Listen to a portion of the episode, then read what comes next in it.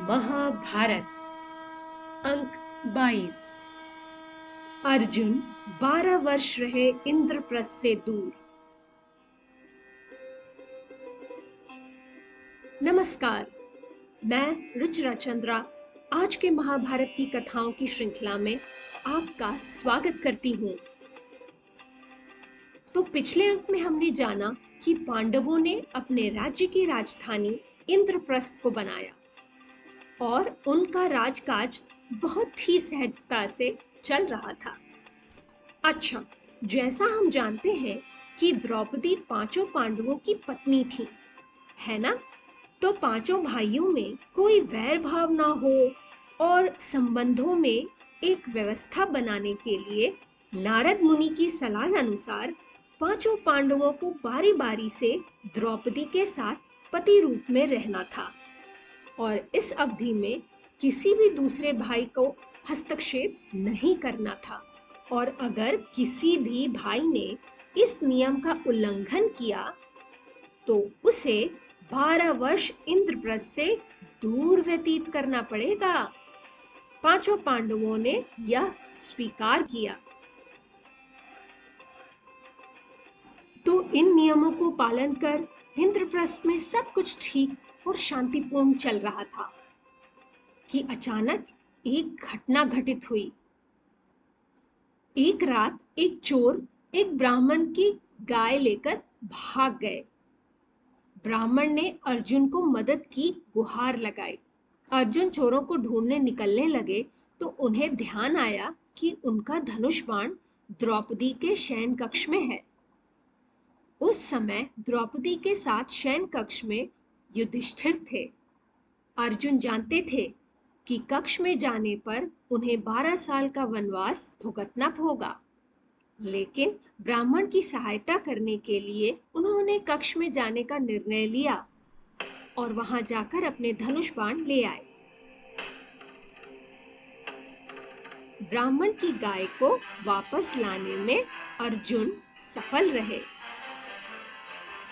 ब्राह्मण को गाय वापस करने के बाद अर्जुन इंद्रप्रस्थ को छोड़कर चले गए। अब इन बारह वर्षों में अर्जुन के साथ कई घटनाएँ घटी। आज के अंक में हम इन्हीं कुछ मुख्य घटनाओं के बारे में जानेंगे।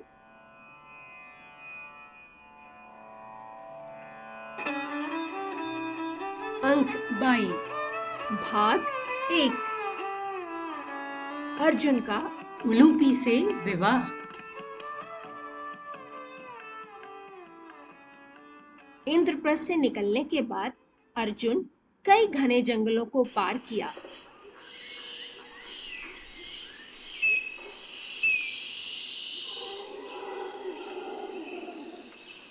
और कई तीर्थ स्थल पर भी गए। अंततः वह गंगा द्वार, अर्थात हरिद्वार पहुँचे। अर्जुन वहीं रहकर ऋषि मुनियों के संग यज्ञ और जप करने लगे। इसी दौरान नागराज की कन्या उलूपी ने अर्जुन को देखा और मंत्र मुग्ध हो गई। और एक दिन जब अर्जुन गंगा में स्नान कर रहे थे तो उलूपी ने उनकी टांग पकड़ ली और उन्हें खींचकर पाताल लोक स्थित अपने महल ले आई। यह घटना अचानक हुई और सामने एक नाग कन्या खड़ी थी। अर्जुन कुछ समझ नहीं पाए तो उन्होंने पूछा, तुम कौन हो और मुझे यहाँ क्यों लाई हो? तो अलूपी ने अपना परिचय देते हुए उत्तर दिया, मैं नागराज की कन्या उलूपी हूँ। आप इस समय पाताल लोक में नागराज के महल में हैं। मैं आपसे विवाह करना चाहती हूँ और आप यहाँ से तभी वापस जा सकते हैं जब आप मेरा प्रेम प्रस्ताव स्वीकार करेंगे। अब अर्जुन के पास उसका प्रस्ताव स्वीकार करने के अलावा कोई दूसरा विकल्प नहीं था। इसलिए अर्जुन ने उलूपी का प्रस्ताव स्वीकार कर लिया और दोनों का विवाह हुआ। कुछ समय उपरांत उलूपी ने एक पुत्र को जन्म दिया। उसका नाम ईरावान रखा गया। पुत्र होने के उपरांत अर्जुन ने वापस जाने की इच्छा जताई। तो उलूपी मान गई और अर्जुन को वापस हरिद्वार छोड़ आई। पर लौटते समय उलूपी ने अर्जुन को प्रेमवश एक वरदान दिया। हे अर्जुन सभी जलचर आज से आपको अपना मित्र मानेंगे और पानी में आकर आप अदृश्य हो जाएँगे। कह कहकर उलूपी वापस पाताल लोक चली गई।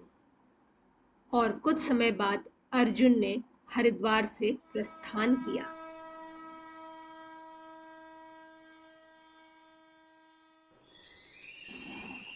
अंक 22 भाग दो।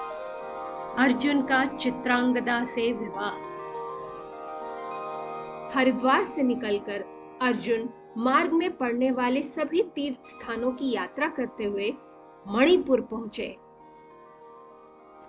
वहाँ के राजा चित्रवाहन को जब उन्होंने अपना परिचय दिया तो वह अर्जुन से मिलकर बहुत प्रसन्न हुए और उनसे अपने अतिथि सत्कार स्वीकार करने को कहा। अर्जुन ने यह स्वीकार किया और वह राजा चित्रवाहन के महल में रहने लगे। महल में रहते हुए एक दिन अर्जुन की नज़र राजकुमारी चित्रांगदा पे पड़ी। अर्जुन चित्रांगदा की सुंदरता को देखकर अचंभित रह गए, क्योंकि ऐसी सुंदरता उन्होंने पहले कभी नहीं देखी थी। वे चित्रांगदा से प्रेम करने लगे और उनसे विवाह करना चाहते थे। अर्जुन ने अपनी इच्छा राजा चित्रवाहन के सामने रखी। राजा चित्रवाहन भी इस रिश्ते से प्रसन्न थे, पर उनकी एक शर्त थी। राजा अपनी शर्त बताते हुए कहते हैं, हे hey अर्जुन, मुझे अपनी पुत्री का विवाह तुमसे करने में बड़ा गर्व होगा। लेकिन मेरी शर्त है कि मेरा नाती, अर्थात मेरी पुत्री का पुत्र, मेरे साथ ही रहेगा। और मेरा उत्तराधिकारी होगा, क्योंकि मेरा कोई पुत्र नहीं है। अर्जुन ने राजा की यह शर्त सहर्ष स्वीकार की। राजकुमारी चित्रांगदा भी अर्जुन के व्यक्तित्व से बहुत प्रभावित थी और राजकुमारी ने भी इसे स्वीकार किया। कुछ समय उपरांत राजकुमारी चित्रांगदा को एक पुत्र रत्न की प्राप्ति हुई। उसका नाम बब्रू वाहन रखा गया। अर्जुन मणिपुर में तीन साल तक रहे। अब अर्जुन को अपनी यात्रा आगे बढ़ानी थी। चित्रांगदा अपने पुत्र के साथ अपने पिता के संरक्षण में रहीं और अर्जुन अर्जुन ने अपनी यात्रा आगे बढ़ाई। अंक 22 भाग तीन। अर्जुन द्वारा अप्सराओं का उद्धार। मणिपुर से निकलकर अर्जुन दक्षिण की ओर मुड़े। अर्जुन दक्षिण के समुद्र तट के पास स्थित आश्रम में रहने वाले ऋषि मुनियों में घुलने मिलने लगे। वहीं अर्जुन को एक बात पता चली। वहीं रहने वाले मुनियों ने अर्जुन को पाँच पवित्र सरोवर के विषय में जानकारी दी। ऋषियों ने अर्जुन को बताया, हे hey अर्जुन, इस सरोवर में बड़ी संख्या में लोग स्नान करने आते थे। किंतु अब ऋषि मुनि भी इन सरोवरों में जाने से बहुत घबराते हैं। कारण कारण है इन सरोवरों में एक एक भयानक मगरमच्छ रहते हैं। जो भी इन सरोवरों में स्नान करने जाते हैं, वे वापस लौटकर कभी नहीं आते। मुनियों को इस पीड़ा से उभारने के लिए अर्जुन उन पवित्र सरोवरों की तरफ़ गए और एक सरोवर में निडर होकर उतरे। अर्जुन के पानी में उतरते ही मगरमच्छ उनकी ओर बढ़ा। अर्जुन ने मगरमच्छ की पूछ पकड़ ली और उसे खींच कर बाहर निकाला और ज़मीन पर दे मारा। ऐसा करते ही मगरमच्छ के स्थान पर एक अति सुंदर अप्सरा प्रकट हुई। अर्जुन उसे देखकर आश्चर्यचकित रह गए और उससे उसका परिचय मांगा। तो वह अप्सरा बोली, हे वीर पुरुष, मेरा नाम वर्गा है। मैं कुबेर के दरबार में अप्सरा थी। एक दिन हँसी ठिठोली में मैं और मेरी सहेलियाँ जब एक ब्राह्मण को ध्यान करते हुए देखा तो यूँ ही उसका ध्यान भंग करने के लिए हमने अटखेलियाँ शुरू कर दी। पर जब वह ब्राह्मण ने अपनी आँखें खोली तो उस ब्राह्मण ने क्रोधित होकर हमें श्राप दे दिया। उसी श्राप के फलस्वरूप मैं और मेरी सहेलियाँ इस पृथ्वी पर मगरमच्छ बनकर रहने लगी। पर हे वीर पुरुष, उस ब्राह्मण के समक्ष जब हमने गुहार लगाई तो उसने हमें इस श्राप से मुक्त होने का रास्ता भी बताया। उस ब्राह्मण ने कहा था कि एक विलक्षण योद्धा निडर होकर जब तुम्हें सरोवर से बाहर निकालेगा, तब तुम्हें मगरमच्छ की योनि से मुक्ति मिलेगी और तुम अपने वास्तविक रूप में आ जाओगी। अतः, हे वीर पुरुष, अब कृपा करके आप मेरी बाकी सहेलियों का भी उद्धार करें।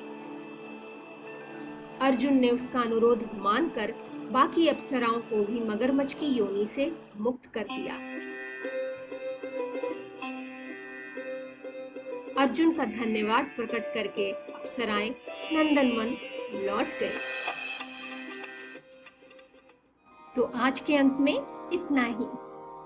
अर्जुन के 12 वर्ष की यात्रा का अंतिम पड़ाव हम अगले भाग में जानेंगे। जुड़े रहिए इनिशिएटिव सस्मित किड्स के महाभारत की कथाओं की श्रृंखला से।